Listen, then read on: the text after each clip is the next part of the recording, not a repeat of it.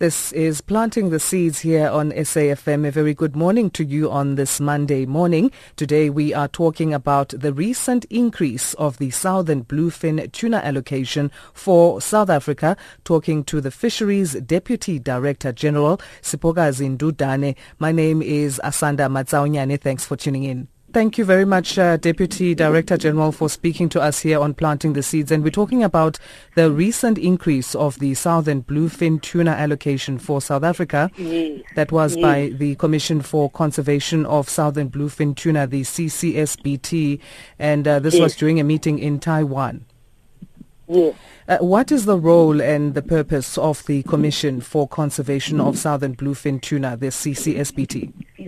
Yes, I find that the tuna and tuna-like species are one of the highly migratory fish species. So you cannot say you have tuna in your water, it only belongs in your territorial water because they move very fast and they travel literally big distances. Mm-hmm. In particular, the southern bluefin tuna travels distances between South Africa, New Zealand, and Australia. Now, the reason that there is a commission that is international is basically because the species is highly migratory. So countries come together in a form of this commission to manage the resource. How they manage this resource, they appoint team of scientists that do stock assessment to assess the health of the stock and also to advise the commission how much of this bluefin tuna can be caught in the waters. What has been happening was that South Africa for many years was a partial party to the commission. When President uh, signed the accession where South Africa became a full member. Now because we were not full members, we were not getting access that is big enough to catch this tuna. Even if it comes in our waters, we are not able to catch it because we are not full members. Now, mm-hmm. December, we became full members. So a series of meetings that we have been attending throughout this year, we're preparing South Africa to get an allocation. Now, usually we were having 150 tons that we can be able to catch as a country. And we managed to get a tonnage pushed to 450 tons.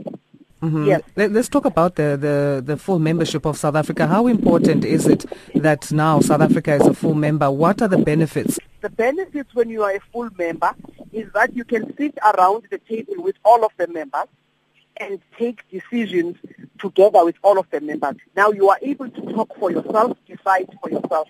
Hence this increase of 450 tons. If we were not members, we were still going to be given the 150 tons. We were not going to be able to object to it. We will just have to take it. It's given to us. But now mm-hmm. that we are members, we can argue and say we don't want 150, we want this amount of fish. The benefit is that on the 150 tons, we were having about 50 people harvesting. Now, each of these 50 people employ at least 30 people. Now, when we are having a 450 ton, we're anticipating that we're going to be having additional 1,000 jobs in the sector.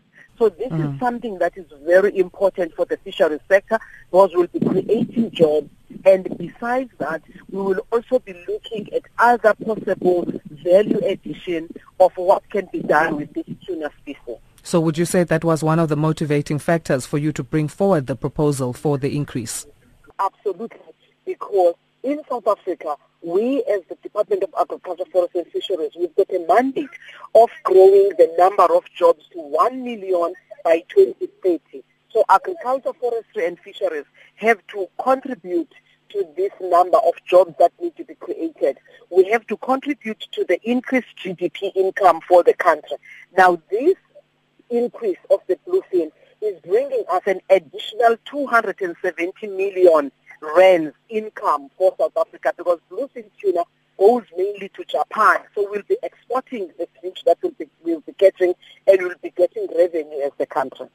Uh, there are different types of uh, tuna, uh, Deputy Director General, skipjack, longfin, longfin, yellowfin, yes. big eye, tongol, bonito, yes. and all of that. Why, in particular, yes. the bluefin in this in this case? There is other commissions under that govern other types of tuna. Okay. So there's a, a commission for southern bluefin tuna. There's a com- commission for the Atlantic tuna, which will deal with the albacore, yellowtails, and everything else. There is a commission for the Indian Ocean tuna. So there are different commissions, and South Africa is now members of all of these commissions. In part, for the SBT in particular, this is one of the most expensive bluefin tunas. It is one of the tunas that is used for the sashimi and at the sushi market.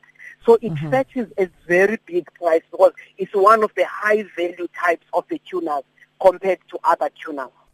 That's Fisheries Deputy Director General Sipokazi Ndudane talking about the recent increase of the southern bluefin tuna allocation for South Africa. And we will continue this conversation tomorrow. That's all the time uh, we have for today, unfortunately. From me, Asanda Matsaunyane, make sure you tune in tomorrow as we talk about what the collaboration uh, between Japan and South Africa will mean for South Africa's fisheries industry on the international context regarding this increase. From me, Asanda Matsaunyane and the team, it's goodbye for now.